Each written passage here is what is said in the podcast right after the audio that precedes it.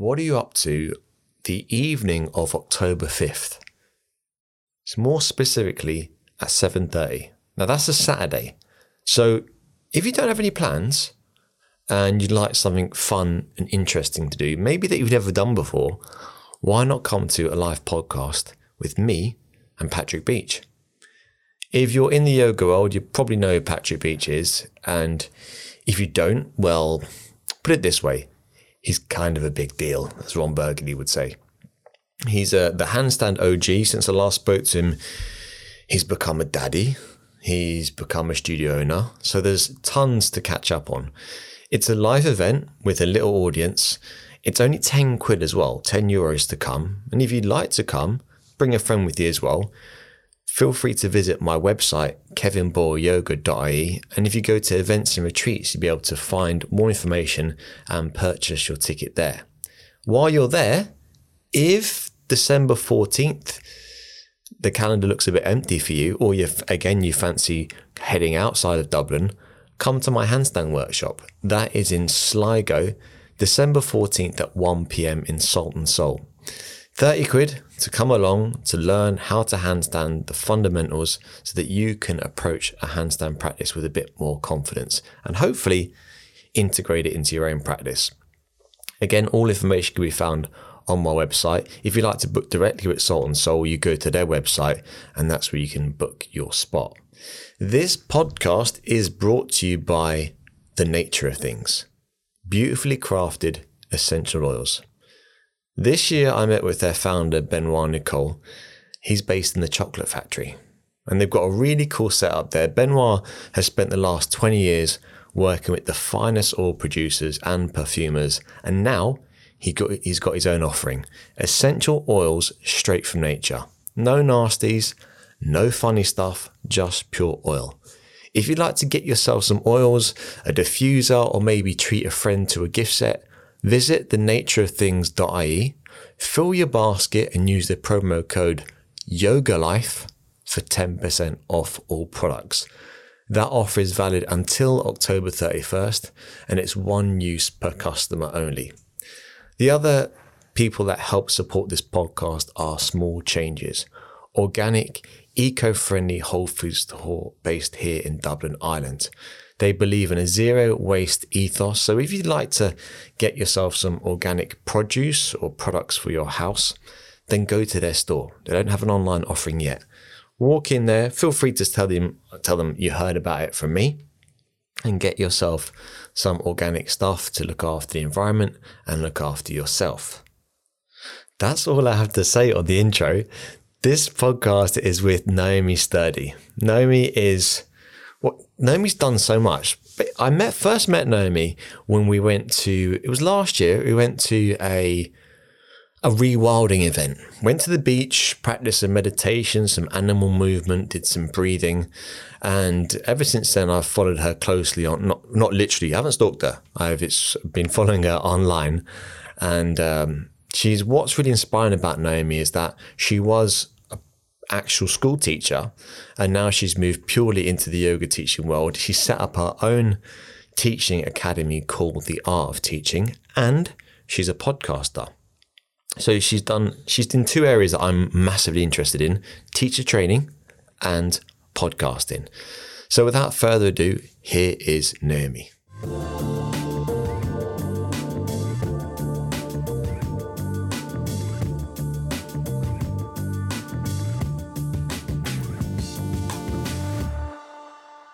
Hey, Naomi. Hello. it's a good way to start. I'll just leave it at that. Hi. Yeah. How are you?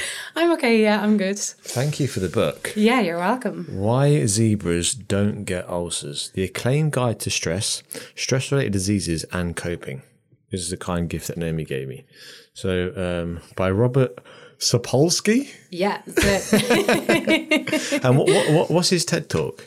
So it's basically his whole, I guess, research goes into, um, like the name of the book is Why Zebras Don't Get Ulcers. So it's like, why are what's the human condition that's creating like say disease or ill health because of stress like why are animals not getting stress related diseases? So mm. it's kind of looking into what is the specific human element that's causing that. It's very interesting. Mm. So yeah. And i've heard you refer a few times to like you know sort of the modern facets of our living, like using our phones or, you know, our busy lifestyles or whatever. And I guess when we're yoga teachers, it's kind of, you know, I think we can kind of focus on, yes, there is like modern things that lead to us being specifically stressed now, but there's also very universal human elements. That's not just because of like, oh, it's all social media's fault, for example. Mm-hmm. Like, so yeah, that's just very interesting. What what would you say? Um, because I am going to read it, and you know, I'm actually.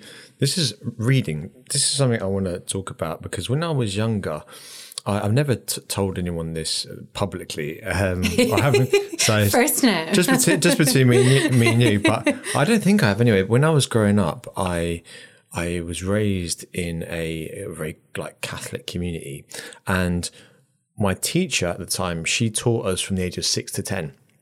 Or, uh, even before that, actually, it could have been infants, maybe.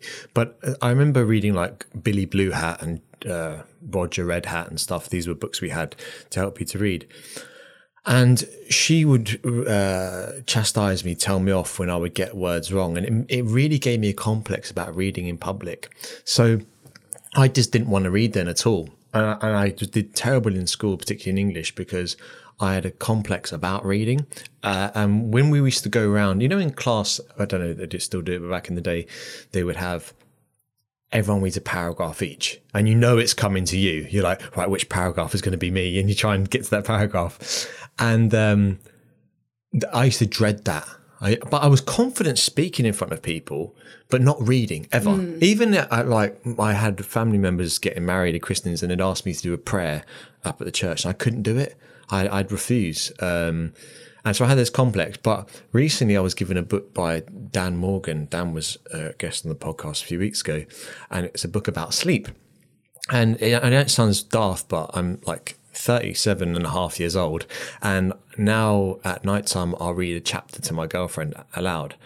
And what I've realized is even just after a few days, I'm so much better at reading aloud. Just it's just a confidence thing. Yeah, definitely. It's, yeah. it's confidence. Yeah. And and in the teacher training this weekend, I was reading aloud, and I'll, I'll read now aloud to people in Shavasana. I'll, I'll pick a, a prayer or a mantra and read it. And I, I'm not kidding you. Within a couple of weeks now, I'm a, I'm a fairly confident reader. So that complex is just gone almost Yeah. almost overnight Yeah. Um, because I faced it. But uh, Yeah, and it's like it's interesting that when you notice like it, like I think that's another big part of yoga, like becoming aware of where something started. So you remember this, oh yeah, it's because that teacher you know, maybe used to say, "Oh, come on, Kevin, read faster," or whatever words she used, and and then somewhere in you like buried that as I'm bad at reading, or I, you know, I don't enjoy this. This isn't a nice feeling, so I don't like reading out loud. And if we in yoga, like when we sit and we're still and we're recollecting maybe why we feel a certain way or what's going on for us, then when you have that awareness, you can go, yeah, it's because that teacher said that to me. Now you've the opportunity to go, ah, actually, that's not true anymore. I want to read out loud and I, I think I can do this. And then, like you say, you start to get the confidence because you're like, oh, yeah, that was just a thing that was said to me years ago. But I think what can happen for some people is without the awareness part, they for years and years and years go around, and it could be anything in our lives, and we just don't realize what we don't know, hmm. or we don't realize why we're afraid of something, or we don't realize why we avoid something or kind of push it to the side. Mm-hmm. So, so yeah, and, and, and I think it's an interesting point that when you discover the root, you- Yeah. then you can start to address it. But also, I discovered the root, but I don't blame her because this woman, I won't say her name, she lived on my road and she was our teacher for all grown up. And also, she was, when you go to Mass and the people that give out the wine and the bread, what are they called? oh, I, don't, I don't know. you know, they had like, there's still like three three older people be on the altar giving out the bread and the wine. She was one of them. Okay, yeah. So she was legit in the church. So I, so I would come home to my mum and be like, "Oh, mum, Mrs.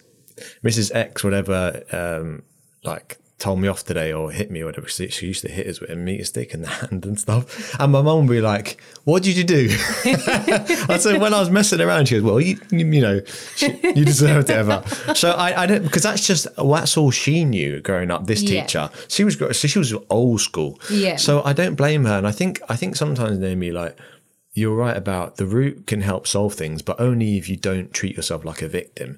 And Yeah. and I thought to myself, I don't blame her. What I did instead was I internalized it and said, I'm not a good reader, therefore I'm thick. I- I- Yeah. and but I'm funny and people like me, so that's going to be my thing. Hmm. So I thought I'm not going to be the academic at all. I'm going to shun homework and instead see like how much I can get on with people. Yeah. And it's weird. You become and you become um but I mean I think that's the way it was in, in when I was in school it was like to be clever wasn't cool.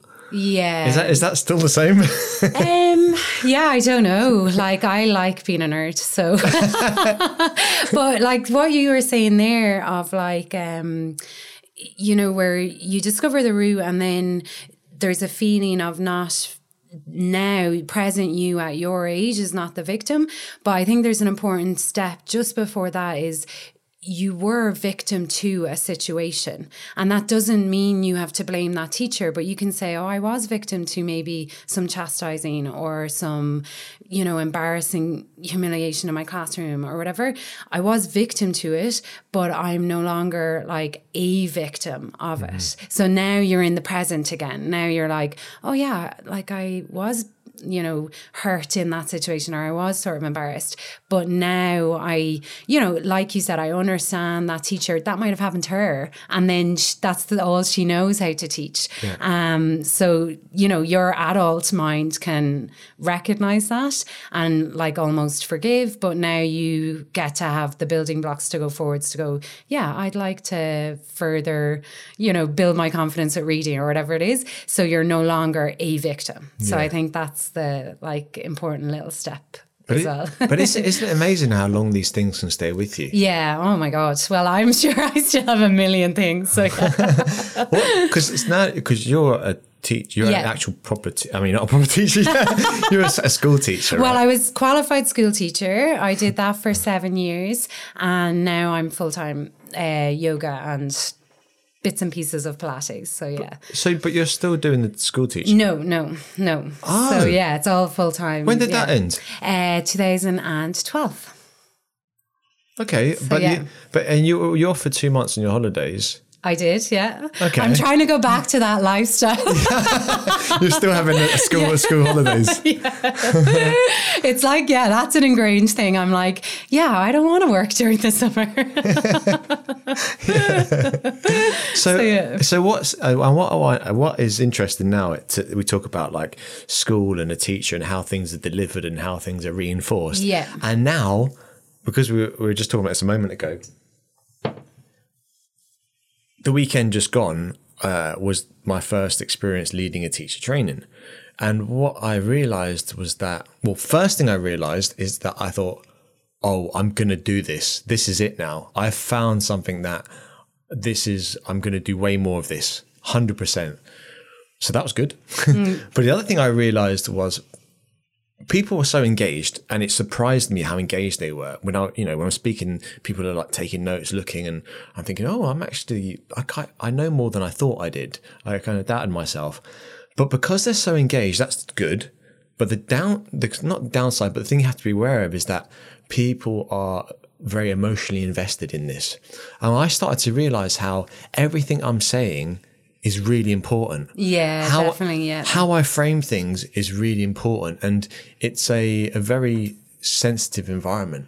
Espe- Yeah. Especially because you're there all day, and people, when people get tired, we can get emotional, you know, Mm-hmm. and, and things uh, become amplified.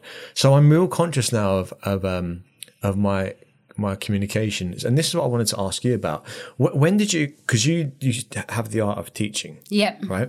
So, but when was your first experience being a teacher trainer? Uh, 2016 was the first one. And we, was it with the art of teaching? Was it with Yes, yeah, yeah, yeah. So is that you and Sybil's thing? That's your Yeah, we created it. We um, got together in 2015 and yeah, like wrote the curriculum, planned everything out, and then the first one was 2016. So yeah. Is that and that's in a studio at My Body or Uh, the last one this year, 2019, was in my yoga body in Dún Laoghaire. My yeah. Yoga? And it's Yeah. right, that's right next to the sea, isn't it? It is, yeah. That was a real bonus. I'm always very. I'm like I'm so envious of the. it was amazing. I think I got into the sea every single day of the training, so it was fab. It was really, really, yeah, it's cool. and where, so when does the next one start? Uh, there will be one in 2020, and it should be springtime. Yeah. Yeah. Yeah. And is it is it still in my yoga body? Um, yeah, like there's a little bit of a change now. Sibylla's traveling and doing amazing things. So yeah, there'll be a few little changes um, in the works, and then yeah, hopefully 2020. So yeah. And when when you wrote the curriculum, were you um, had you taught on other teacher trainings before? Or, Um, I did some like sort of experiences with um, where I initially had done my teacher training, um, but no, this was the first like full on teacher training. So yeah. What was that like when you first? Do you remember the first weekend sitting down with the curriculum students around you, and then that starting? What was that like? Um, so what was it like?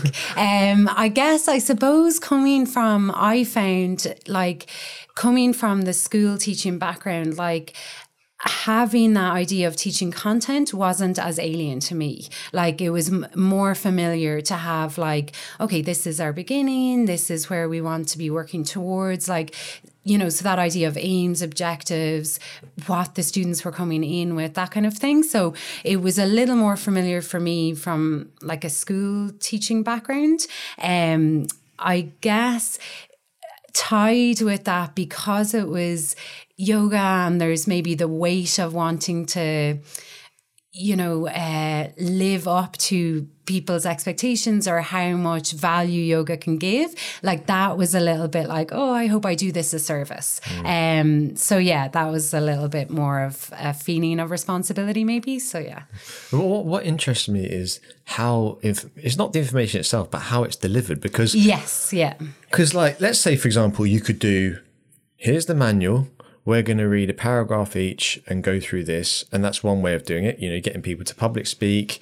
Everyone is in is is like you're in school. You know that bit's coming to you, so you want to focus. Yeah. And you're so you are, and you and you're going through the curriculum. There's that, for, ex- Yeah. for example. One Yeah. one way of delivering. Another way could be you take this the manual itself, that same section, that module, and you put it into slides yeah the the the benefit of that is yeah, it there's a, vi- there's a visual element there where you can use pictures, imagery, video even. The and you can then ha- open discussion amongst the slides. But the downside of that is it's very passive. People might not be that engaged. People mind starts to drift. So I'm I'm like really fascinated with how is the best way to, to deliver information. Yeah. And and also there's group exercises, hmm. there's partner work, and knowing when is the right time to do Yeah. that. And and to be honest, I'm f- kind of um I'm at the stage now where I'm figuring that out. I mean, I've done I think I, I know what works, but I'm interested to see see what your thoughts are. I mean, I think it's every group is different. Like there's so say with the art of teaching, I've had four completely different groups and it was the same when I was a school teacher. You might write a lesson plan for say I was doing a geography lesson and with one group they loved it and they loved the games and they're like, "Oh my god, this is amazing." And then another group they're like, "This is so boring. Like, why are we doing this?" Yeah. So it's like it's the dynamic of the group as well. So I think like you know, and I'm still always learning. Like each year, I'll like that ask, you know, what do you feel worked? What didn't work? What would you like to see more of? And like what was great over the years is hearing back things that I never would have even thought of. So where someone might say, oh, um, you know, some of the handouts, the font was different on one handout than another, and that mm-hmm. was very distracting. Like, that's something that I'm like, whoa, I wouldn't have even thought of that. But then obviously, that's important to someone who's, you know, very into maybe how things are displayed and how they look and that helps them learn so mm-hmm. it's just so interesting and i think one thing i try to stick to as a as a teacher is like you say you might be a very visual person so you're like oh i love the part when they shows the slides or when i'm able to read it or hold it in my hand and see it. But then the other person in the room could be the oh i love when we're doing the pair work and i get to actually chat about it and hmm. kind of figure out what is it that i think about this. So as a teacher i try to make sure i do a bit of visual a bit of like internalization, a bit of interaction, a bit hmm. of whatever all throughout the day. So each person there gets to feel satisfied, you mm. know, that they maybe got catered to, that it's not just, oh my God, today was all just staring at a screen or, you know, that kind of way. that's really good. So yeah, that's one thing I like to do. So at least then you feel, okay, guys, I know some of you don't like this internalization bit, but then, you know, later we're doing the chatting or mm, whatever. So yeah. yeah, so true. But also, and that is a great uh, strategy, and also to be mindful of the energy of the room. Because what I've noticed as well is that, I mean, speaking in a yoga mindset, your how you what you do with your body affects your mind, your and, and vice versa. And after lunch. I, I started to realize that people were getting quite tired and, Yeah. and they were sitting I mean sit on the floor and that you can tell they're a bit uncomfortable didn't know how to sit and because that, that's when you first sit it's actually quite hard to sit on the floor all day if you're not used to if you're not used to it Yeah, definitely. because I remember my teacher and it was so what I did was I t- did like a, a little 20 minute workshop after lunch and it was essentially like salsa dancing it was basically like this uh, t- it was tai chi crossfit salsa dancing it, or what they call um, push hands Oh yeah. yeah, you yeah. put in push hands. Yeah. And and I put on some salsa music and stuff, and people were laughing, and then we had a little competition of push hands and like a knockout competition. And then from there, I went into the we had the what we call the asana lab, so breaking down poses, but it tied into getting back into their body, but not just after lunch, stand everyone into Tadasana. I thought Yeah. people are going to be like, God, how long are we standing here for? And, but I, I got the energy up and I thought that worked really well. So as you said, people are different learners. So you have to cater for everyone, but also to understand what is um, when to bring the energy up, when to take Yes, when to take it yeah, down. And, yeah. I, and I realized towards the end, what I did was I did a long uh, meditation, and then I, I have this meditation I do about gr- gratitude that always gets people emotional, Mm. and um, I did it because.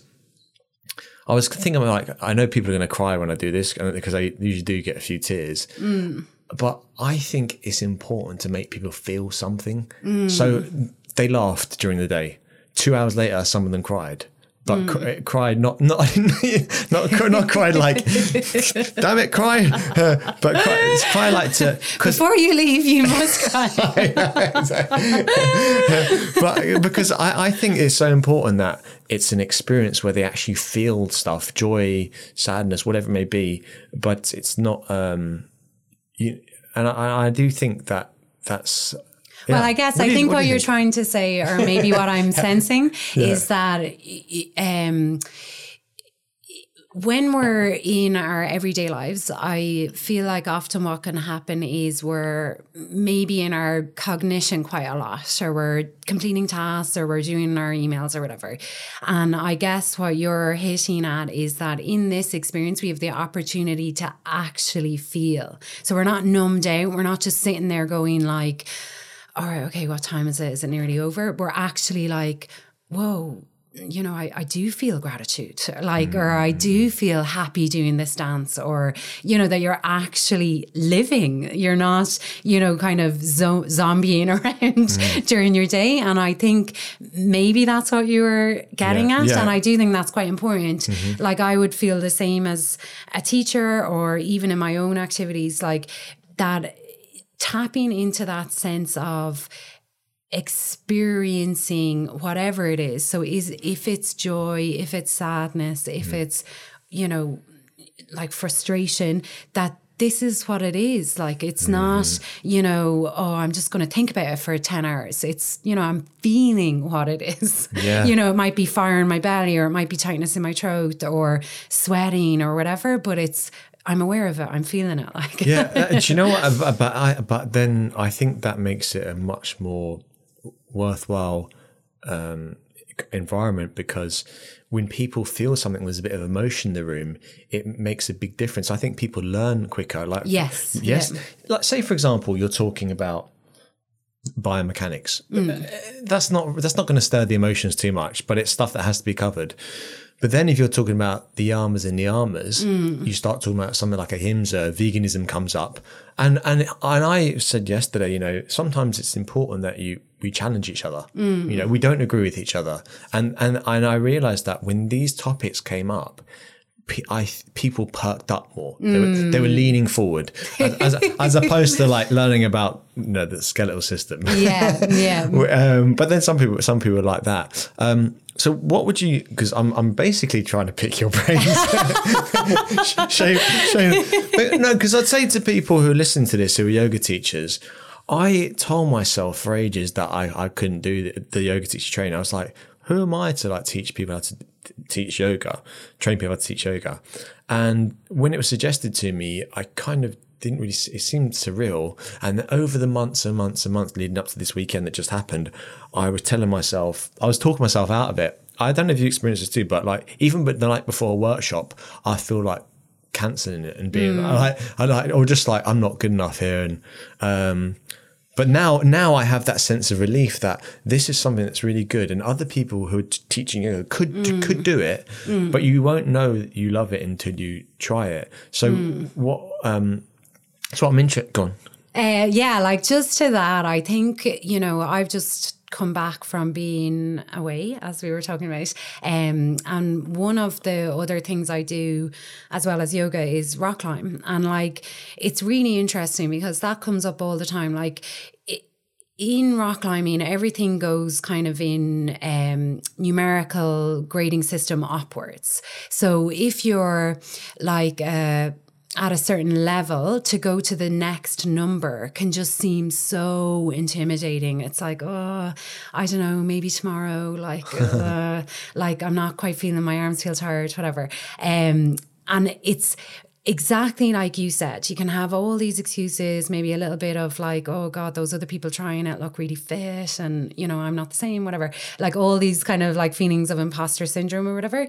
But my trick is kind of like what you said, that like sometimes I have to just get on it. Like I don't have this positive language like you can do it or like you're amazing. I don't do any of that. I just I almost just go just get on it. Just just get on it. And then once I'm on it, I'm grand. Like I just do what I do and I go into that realm of oh now I'm doing it. Like now I try mm. and I go into my muscle memory or whatever. Mm. And it's it's it's so interesting to me every time because like I've climbed for like 10 years and it's it never goes away. Like it like something shows up when it's a new challenge for any of us um you know whether it's a physical feeling or uh, like a sense of resistance or whatever.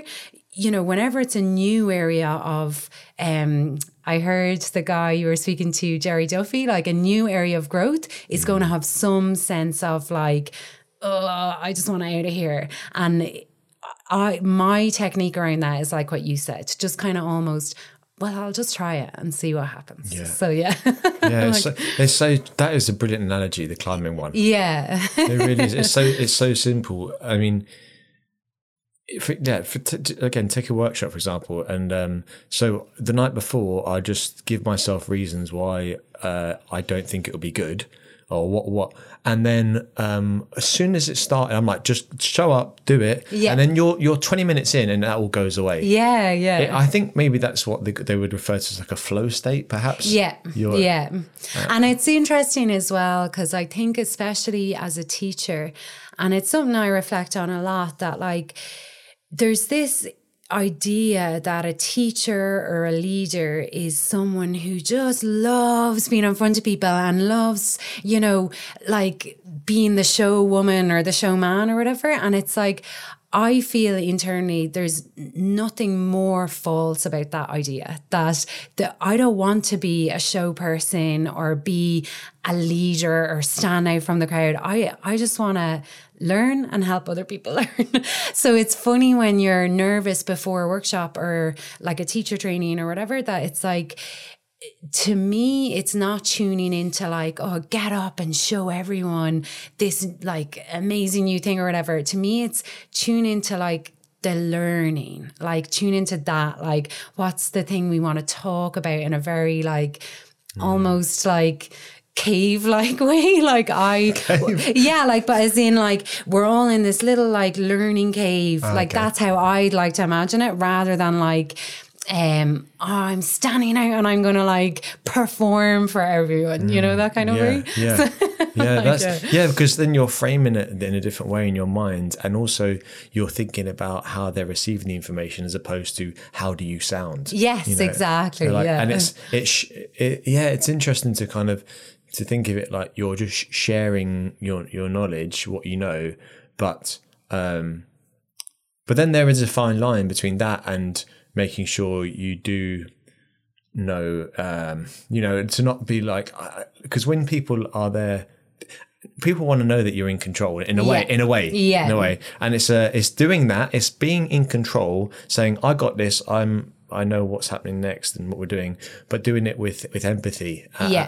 um, and being aware of how how other people are feeling. But Mm. um, do you still do workshops? Uh, yeah, I did a workshop um, just on Saturday gone with um, or in Sinead Mooney's lovely place. Oh, place. yeah, yeah, nice. yeah, in Yeah. Blackrock. So yeah, I've been doing this year. That was the fourth one. Um, they were yoga and mental well-being workshops.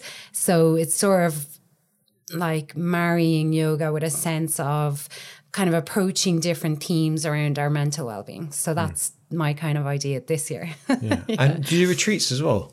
I do, yeah. I teach, uh, yeah, I taught retreats in Ireland and abroad. Um, and now I mostly do retreats for a lady in Wicklow. She runs a place there. So, yeah. Yeah. And I go and teach. Yeah. What do you think of retreats? I really enjoy them. I think, um, I think the like the nice thing about retreats or the different aspect is kind of like for me as the teacher, it it comes from a place kind of like what I feel in climbing and what we were talking about of like actually feeling like actually experiencing something. I think it takes time for that to land in people. And in a retreat, you get like maybe two days or like a day and a half or whatever it might be to suddenly be transported out of your like, oh, I better check my phone or I better go and get the you know, the kids or do this for the dog or whatever. Like you're transported out of that to now, whoa, I actually am really tired or I I have been really busy. Like you get that space. So I think retreats give that a little bit more. So it's good. Yeah. What, do you find though to be the biggest challenge with retreats? For, as in As to be, uh, be, being the host, yeah. Um, I suppose it's similar to say the teacher trainings in the way it's it's maintaining the energy or the the trajectory of how something's going. Um, like if if it's say the say the retreat starts on a Friday and it's say the Saturday evening hmm. and you might have planned like okay we're going to do two tr- strong classes or two strong sessions on the Saturday like then you get to Saturday evening and you're like whoa everyone's super tired or they're already it's hitting them that they're like need more rest. Hmm. So it's kind of being aware of that as a teacher to kind of go uh like I chat to a few people there and I can sense or I can see that's not going to happen and you just have to maybe be aware to change how, what you were going to do so yeah, yeah, yeah. It's because I experienced similar myself. Uh, what two weekends ago, I did my first retreat and or hosted my first retreat, and I it was the exact same thing. I mean, it's just a simple thing. I could see people's arms were arms were tired. Cause, Yeah. because I like to do a lot of arm stuff, and um, I realized quickly that I could. I I needed. I wanted to change it, um, and. I think that's why, why it's quite important before you do retreat, you've taught for a little while first. You've got a few things in your tool, Yes. toolbox. Yeah. So, for example, I did like um, a, a more of a playful workshop. Then I did um, some basic FRC, like CARs, just Yeah. controlled articular rotations. And that kind of stuff is quite relaxing. You know, Yeah. I mean, the hip stuff isn't sometimes. yeah but, but, um, but to know that, and, and also, and also to not to be aware that some people don't want to do everything. I I, did, I was kind of like right th- at this time we do this that the other, and it's quite fixed. Instead of saying this is all optional. You know, Yeah, you, know, you- yeah. you can do basically whatever you want, but this is all options for you if you want, Yeah. if you want to take them. And I, th- I think again, like a teacher training, people are more sensitive uh, in that environment than they are in a public class. Yeah. Because in a public class, you, it takes a a while, as you said, to kind of drop into that Yeah. um, new environment. But but I, I I realized similar to the teacher training, I was like, this is the direction I want to go in. Be- Yeah. Because it's just so much more satisfying, don't you feel, to to spend like a whole day with people or a, a f- or days with Yeah. them because you get to know people on a, on a I mean I felt like I was on the retreat yeah, yeah. Well, I think as well, like that's the aspect for a teacher. And like for me, like I'm quite introverted. Like I learn like I learn really slowly. I need to take time to go, what what does that mean? And like then I'll process it. And you know, I really like like this, like conversations where I'm focused and I'm involved. Like I'm not as happy with like the small talk or like you mm-hmm. know short and snappy things. So i think if you're a teacher and you realize this, this is who i am and this is where i'm at my best mm. then like i've learned over the years like the longer form stuff you'll get a way better version of me than the shorter version stuff mm. because like i can still do a good job but i'm when I'm seeing people consistently over time, like I start being able to being like, oh yeah, like that happened yesterday, or you know, let's see what could happen here. Like it's like I get a better time as a teacher to process.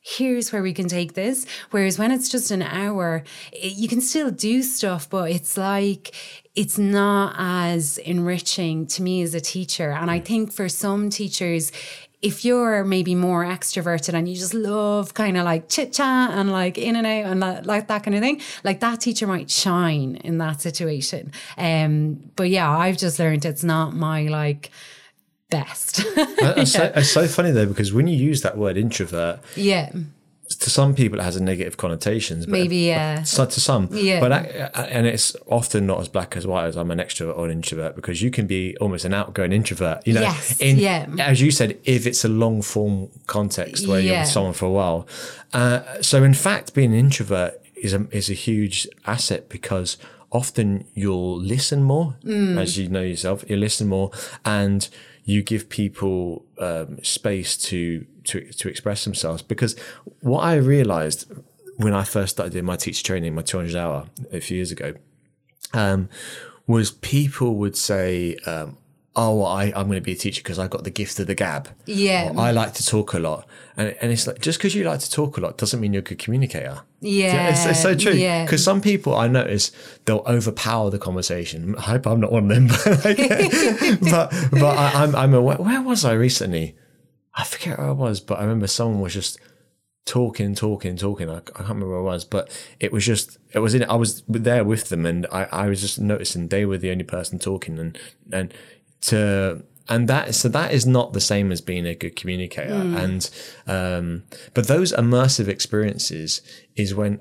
It's good. I think it's good as a teacher, but also as a person. Actually, mm, I- Yeah. I found it like, as I said, I found like I felt like I was, Yeah. I was on the retreat. I was Yeah. like, oh, I should.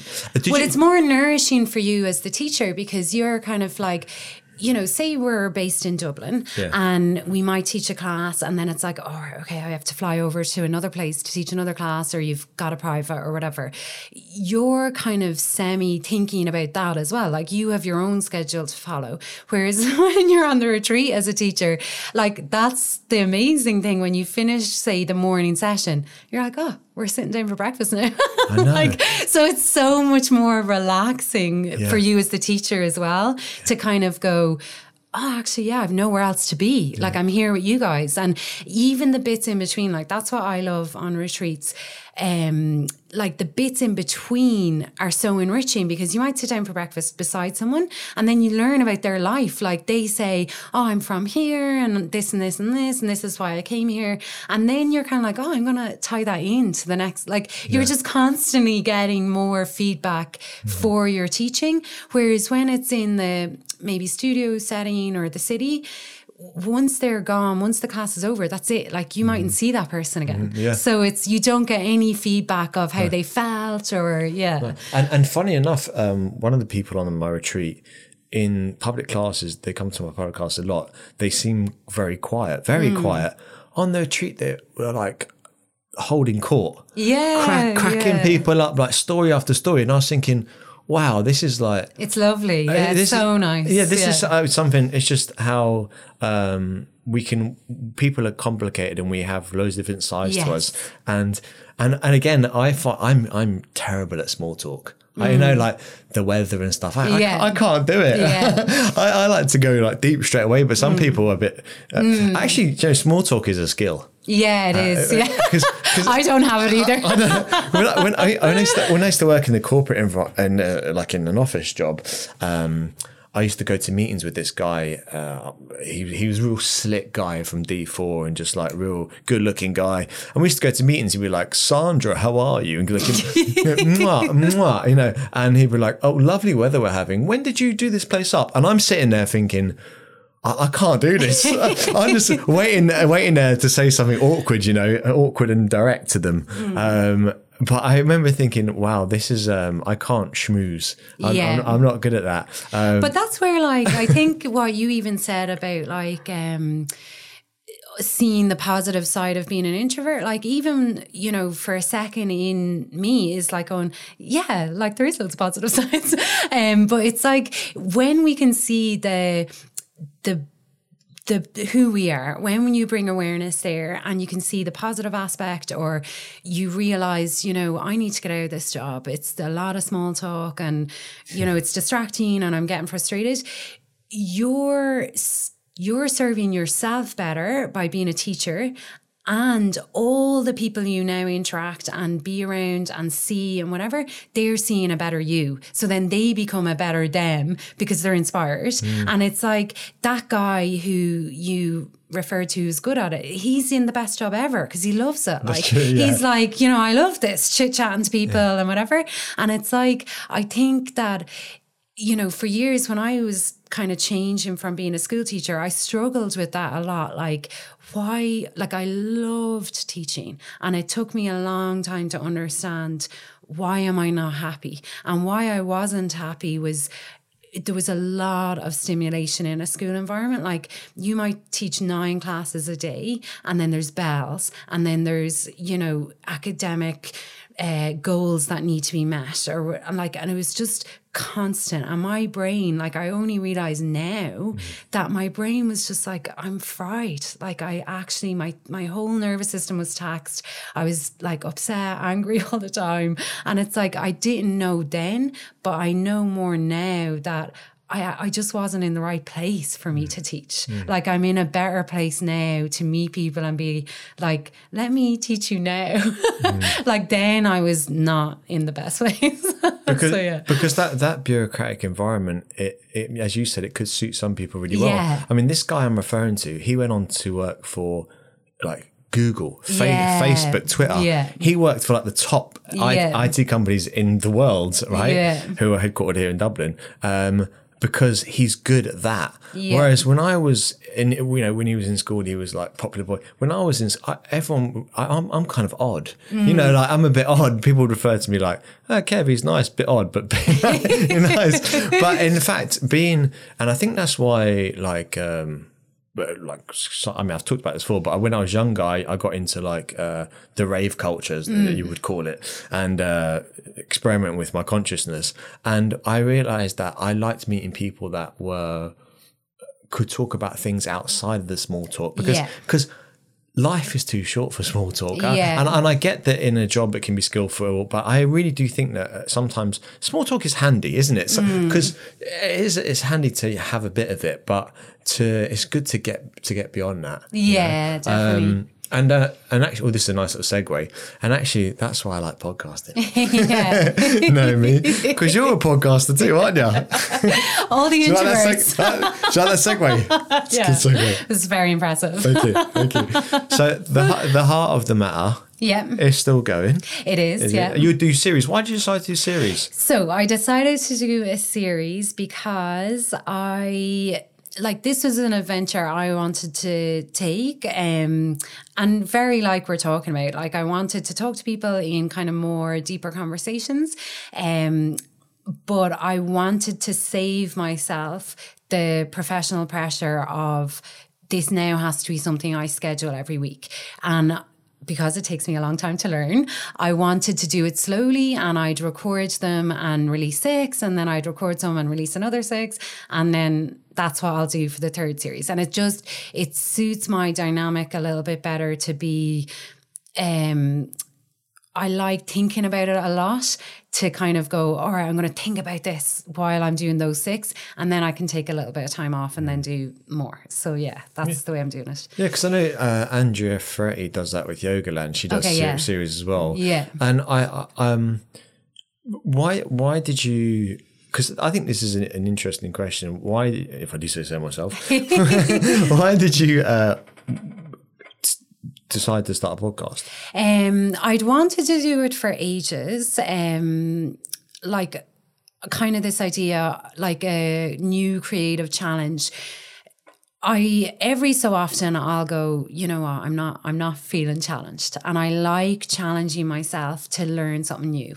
Um so the whole kind of sort of draw to like I'd have to learn the whole computer side of things, like how to edit, how to like use the software, whatever. Like all of that, I wanted to uh, challenge myself on, but also what I find super fascinating. I've just read another book um, on interviewing, like being able to ask questions to draw knowledge out of people that maybe they didn't even know was you know necessarily they had or something they hadn't thought about it i find that amazingly fascinating What's the book called? uh, that book I heard on another podcast um, is a book called We Need to Talk, and it's by a lady Celeste Headlee. Celeste. Uh, okay. So yeah, they can put that in your show notes. Damn it! Now I've got to do that. um, Google, so, it, yeah. Google it yourselves. And uh, another thing I did as part of the prep for the podcast was um, I did a workshop. A friend of mine works for Athena Media in Dublin, and they run workshops uh, on podcasting. And I did a workshop which was amazing as well, and just like loads of tips. And I think that like that when you're a teacher you can talk a lot and like you know we've already spoke about and you mentioned I find it very fascinating to become the listener and to become a person who's now, you know, interacting in the conversation and learning and, you know, more interactive than just speaking and someone else is receiving, that kind of thing. So, yeah. Who do you like interviewers? Who, who do you like style? Um, good question. I so where I actually heard that book recommended was the Knowledge Project. Shane Parrish, he's really good. Shane Parrish, Parrish, Um, okay. yeah, he's amazing interviewer. Um, on you. Can you find his stuff on YouTube, like him interviewing people? Uh, he's got his podcast, Knowledge Project. It's called. Okay, so it's audio, it's not video. Yeah, audio. Um, who- I, I do like watching people being interviewed though. Who, Yeah. Who do you, is there anyone you like to watch being Um, interviewing other people? I I've watched. Have you watched uh, my next guest, David Letterman? Yeah, I watched the one I think with Kanye West. Maybe was he on it? Was, yeah, that was a weird one, but yeah, Um, I like David Letterman as an interviewer. I really enjoyed Melinda Gates. He interviewed. If you want to watch that one, um, so that's Okay. someone I've watched. Who You, else? you, you like that one because he's a good interviewer? Yeah, yeah. I and I also liked um he interviews Ellen. That's the other one I enjoyed. I just enjoyed how he drew questions out of or answers out of her with his questions. So yeah. What What do you think he does well then that makes him so good at interviewing? Um what does he do so well? Um he pauses. He leaves a lot of space. Yes. Um and he's slow in how he asks the question. Like you know, he might say something in his experience and then he'll say, you know, he'll sort of like that segue it into a question. Yeah, it's yeah, it's interesting. That- that's fascinating because I've watched him before, Dave Letterman, and what he'll do is the person will give a response, then he'll kind of look to the audience, he'll do a very subtle facial reaction or something and let it play out, you know, let the audience maybe laugh a little bit or whatever it is. Uh, and sometimes there'll be moments where nothing is being said at all. Yes. Uh, it- now it does make a difference if you have an audience because that fills in that. Yeah. But I I've noticed um, Joe Rogan who will just have moments where he just stops and doesn't say anything at all. And in a way, I think that works okay for video, but for audio, that doesn't work as well because you can't see what's going on. Um, but it, it's it's a And it's the personability. Like one thing, Neil and I, when we were watching um, another one with David Letterman, was Lewis Hamilton, you know, the Formula One uh, driver. And he seemed very nervous being interviewed. And he's, he- again, probably more introverted character, just likes driving and like kind of being competitive and performing. Um, but at the end, David Letterman, um, wanted to do the thing, you know, where you shake up uh, the like champagne if you win, say yeah. Formula One or whatever. And he wanted to do that, and he was kind of joking around, and you could see Lewis Hamilton was like quite like, oh, like what's happening here? It's a bit awkward. but David Letterman put his arm around him, and it was very subtle, but kind of included him and like sort of just gave him that sense of, you know, it's nearly over now. Like this is just for fun or whatever. Yeah, yeah. And it was just like a tiny thing, but it means that the person being interviewed doesn't feel like they're just being thrown under the gauntlet. Like I'm, I'm going to embarrass you now in front of an audience or something. Yeah. So yeah, that, cool. little things like that. Yeah. I, I actually I can go down rabbit holes on YouTube watching things like that. Like there's Yeah. a, there's a one channel called Charisma on Command. Okay, Have yeah. you heard of this? No. And it analyzes people being interviewed. You, you, you'd probably love it because you're watching an interview and someone analyzing an interview. Yeah, okay, And, cool, and one, yeah. one of them is Will Smith uh, on the Graham Norton show, and it's it's a little bit unfair, really. But it, the the guy analyzing is comparing Will Smith to his son Jaden Smith. They're both on at the same time, and it's fascinating though to, to think of Will Smith because.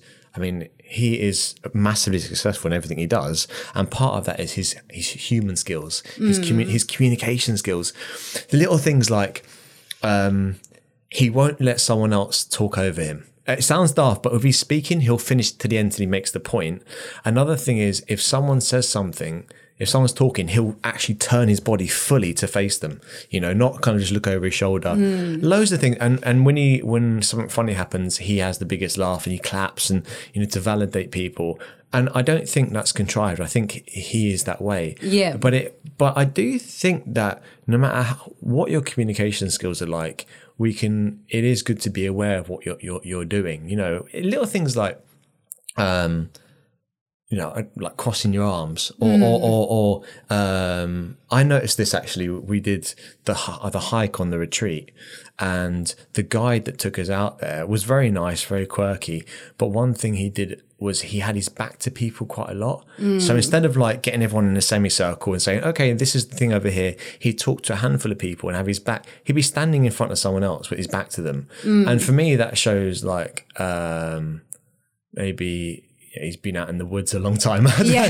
but, but it shows. It shows. I think having that um, awareness will make everything in your life better. Yeah. You know. yeah. Um, And it relates, I think, a big part of that again is a sense of presence, you know. Yes. So, you know, if there is pause and you're present and you kind of say, you know, oh, Kevin asked me a question there, and you're kind of aware. Whereas if you're distracted or you're nervous or you're thinking about something else, that is displayed in how you're behaving. Like, so those little signs of you didn't even realize someone was behind you, or, you know, that kind of little thing. And you're maybe not doing it to be rude, but you literally just didn't realize, or you didn't kind of weren't cognizant of it at the time or something. Yeah. Yeah, uh, uh, and but when you're doing uh, audio only, when you're just speaking like this, then it's more so about.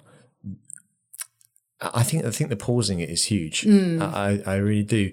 Do you think that with with the podcasting, you want to take it beyond because you've had kind of a diverse range of, of guests, Mm. but is there a certain type of person or topics that you find really interesting?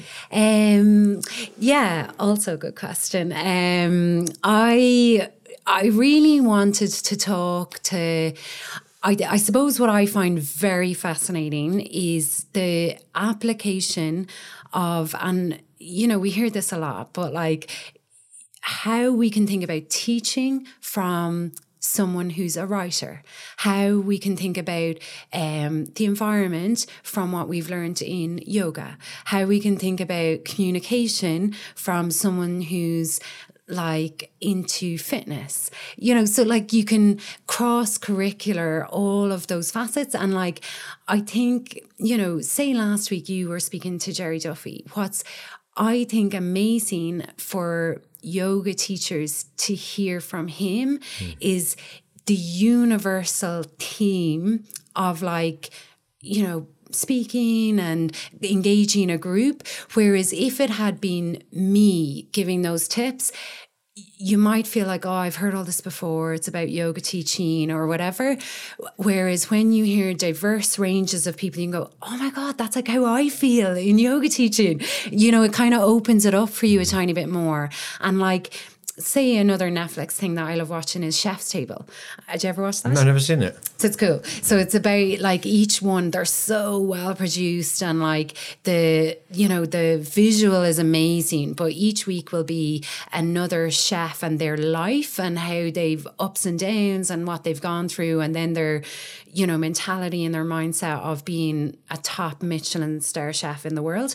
But I love watching that because it's like inspiring. It's like how someone's achieved. Whereas I may not necessarily feel as drawn to watching a documentary on a yoga teacher because it's it's too close to home maybe for you to feel like inspired by or yeah Yeah, and, and as you said, it's it's the universal principles. Yes, that yeah. that can go um, across any discipline. Yeah, And- exactly, And, yeah. and I loved. Uh, yeah, I hope I hope to get Gerry on again because uh, there was so much we didn't cover. But uh, have you ever met him? Uh, I d- actually went to a talk of his. It was called, um, it was a group of talks called Huddle. It was three years ago because I was organizing an event of talks and I wanted to see another one just to see how it was done. And he was one of the speakers. Um, so yeah, I've seen him speak and it was really good. Yeah, Yeah. Uh, because w- w- what's fascinating about him is that he used to be so scared of it. You know, Yeah, that that was yeah. petrified, and you can tell that he is, is something he he continues to work on. You know, Mm. he's very he's very aware of himself, Yes, and how he comes across. And his, Yeah. and another thing I really loved about him is stories. Mm. He he, t- he tells stories, and we. I, I think that that art of telling stories is, is, is lost a little bit. Like Yeah. if I go to my mom's from Wicklow, dad's from Mayo. So if I go when I was a kid, I go to the countryside to see my granny and stuff, um, and I see all my cousins, and we used to sit around my uncle's. You typically, my uncles would tell stories, and we'd be sitting there for ages. Someone would tell a story. A story could last for twenty minutes. Then the next person tells a story, and everyone's just listening to the story. But I, I actually think, and this is not a dis this on social media, but our, our attention span is getting more fragmented, and we're not as good at telling stories probably because we just don't do it as much. but yeah. yet, but yet, I think one of the best ways to convey a point or, or um, educate someone is through storytelling. Oh, absolutely. I like some of the teachers I really admire are really good storytellers. I did a training a few years ago with um, Cindy Lee. Uh, she's a yoga teacher in America. Um, but just so effective at bringing in like a really simple everyday life story. And you're like, yeah, that makes sense. Um, I, I really find that quite inspiring. Um, it's something I still have to work on because I'll sit down, you know, to plan my lesson or whatever it is, a session, and I'll have so many thoughts that I'm like, okay, refine this into a story. Come on, Naomi, you can do it. But yeah, it's something you do have to work on. So yeah. Would Cindy be telling stories about herself? It could be anything, but she's just that real gift of like, oh my God, wait till I tell you a story. And she'll just like, it could be, you know, anything. It could be about like macaroni and cheese. I think she told us a story about once. And it's just, it's, it's brilliant because what I think it opens up for people is that side of our brain that's like, okay, well, um, and then what happens? Yeah, yeah. you know, and then suddenly you're not negative. Suddenly you're not in your own you know, drone of record playing of, you know, I'm bored or whatever it is. Mm. So, you know, and I see it with my nephews. Like as soon as you say, okay, story time, they're so excited. Like, you mm. know, it's that's it's part of us, I think. Mm. But I think that and and upon that, Another skill is being able to, to make a point in the story. So telling a story mm. is definitely one thing, but but then if she can tell a story about macaroni and cheese, but relate it to yeah. yo- yoga to something. Well, basically, what it was analogy. about was yeah. I remember it was about how she'd had macaroni and cheese, and it's one of those evenings you sit down, watch TV, and you're like, "This is comfortable. It's comfort food." And basically, the point of the story was. Um, your asana doesn't you don't necessarily want your asana to be comfort food.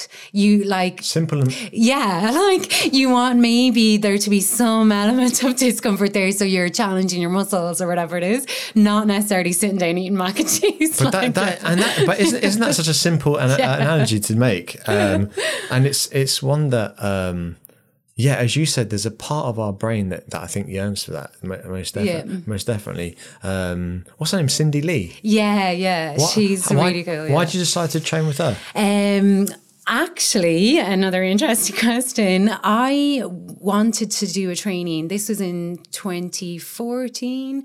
Um, and I was kind of like, oh, where do I want to train? And I'd already gone to India the year prior. And I was like, well, I go back to India. And there was another few courses I was looking at. And I listened to a podcast with Cindy. I, how did I come across it? I can't I can't remember how I initially came across the interview with her, hmm. but I thought I loved the sound of her. And like I just loved everything she was saying. And then I literally signed up for her. For for a podcast then? Yeah, yeah. She was a guest on the podcast. Yes, yeah. Okay.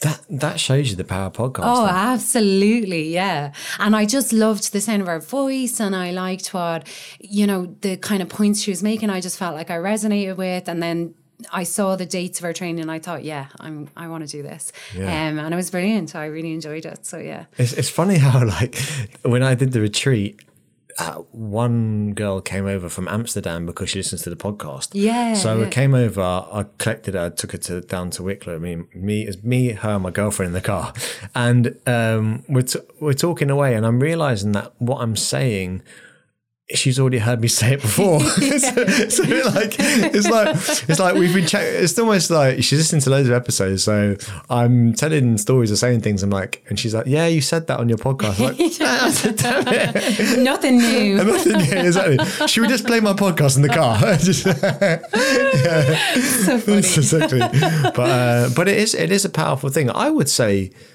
bold statement, and I'd like to see what you think that if anyone, not everyone should start a podcast, but it's definitely a valuable tool if you want to be a professional communicator. Yeah, yeah. and even like, I don't know if you've done this with Rachel, but Neil and I recorded a few when I was practicing just to get used to it and asking questions whenever. Yeah. And I actually like, that was so enriching. Like looking at Neil like a person that I wasn't looking at the person I see every day, like uh, like asking questions and then being really interested in his answers, mm. and it was so cool because afterwards I thought, wow, I actually like super enjoyed hearing what he had to say to like it wasn't just to his wife. It was like he was answering like you know formal questions. Yeah. like so, yeah. The dynamic is completely different. That Actually, Tim Ferriss um, if you don't, if people don't know Tim Ferriss is a huge podcaster, but he did a podcast with his mum and dad separately. Okay, yeah. and, and never is never going to release them. Okay, yeah. I was thinking I've never heard those yet. No, and I, I really like the idea of that, and I've thought about doing that too, and I think I will because then you have a little piece of history. Yeah, and you yeah. you could be like say to your son or daughter, "This is what your granddad sounded like." This is, Yeah, and, you, yeah. and you'll you'd always have that. I always think, and again about stories, like I'd love to do that with my mom, like ask her stories about her childhood or, you know, about grandma or something and be kind of, okay, this is a set time. You're going to tell me these stories because they'll be lost if, Yeah. you know, if we don't talk about it like that. So, yeah, it's a cool idea. Yeah, because my uh, this weekend I went around seeing my dad, mum and dad, and the TV wasn't on because normally the TV's always on in the house, but it just wasn't on. And my dad was holding court, just telling us these stories, and he's like, I, "I've known this man all my life, obviously, because he's my dad, and I've never heard these stories before." And it was. Uh, but it's so hard to find time in life where you just sit and talk to people. Yeah. That's the beauty of a podcast because we're sitting across from each other talking now with no distractions. Whereas even if it's a- anything, a phone, someone coming into the room, uh, you don't get you don't get that. So I'm actually I tell you what I'm reco- I'm saying it now. This is evidence. I will before Christmas do a podcast with mom and my dad separately. Okay, That's- that's I'll do. I'll do it with my mom, and we can text each other. yeah, and I might release it just for a laugh. so, uh, but um, so yeah, uh, well, Naomi, I could talk to you for ages. I know. I feel like I want. what are you gonna say? I want to like keep talking. Is there wha- what's next for you? Uh, what is next? So I only got home last week from the summer break, so I'm kind of getting back into my routine and the schedule. Uh, what is next in terms of work is, um, yeah, just routine, getting back into things, and then um, podcast series three, hopefully coming up soon, and yeah, that's kind of it. What about the, and the teacher training? yeah, next year, yeah. So in the spring, yeah. Oh, in the spring. Yeah. And is that over? Is it intensive? Um, yeah, all to be decided, but some sort of format, like maybe like a 10 days, then a break, a nine days break, and an, another chunk. That's how we did it this year, and it worked well. So, Okay. yeah. Yeah. And if people want to find out more about you, where do they go? Uh, so I'm Naomi dot sturdy on Instagram, and then everything else, Facebook, my website, all that is Elements Yoga. So yeah, I'm sugar. Yeah. Okay. Thanks, Naomi. yeah. Thanks very much, Kevin. Thanks so much for listening. Again, October 5th, Saturday evening at 7:30 p.m. If you're free, you'd like something fun to do, come and join me and Patrick Beach and a host of other yogis for a live podcast. 10 euro for a ticket. Feel free to bring a friend. And in December, on the 14th, on another Saturday, if you'd like to come to Sligo to learn how to handstand, I'm doing a workshop. You can find all information on my website, kevinboyyoga.ie forward slash events and retreats, or go to their website, saltandsoul.ie, and book your spot for 30 bob. This podcast is brought to you by Small Changes, organic, eco friendly whole food store based here in Dublin. They look after the environment, they produce really good products as well with a zero waste ethos. So check them out. If you enjoyed this episode, you found it helpful, please share with your friends on your IG stories and leave a review on iTunes. Thanks as always for listening. Hope to speak to you. Well, I'll definitely speak to you next week. See ya.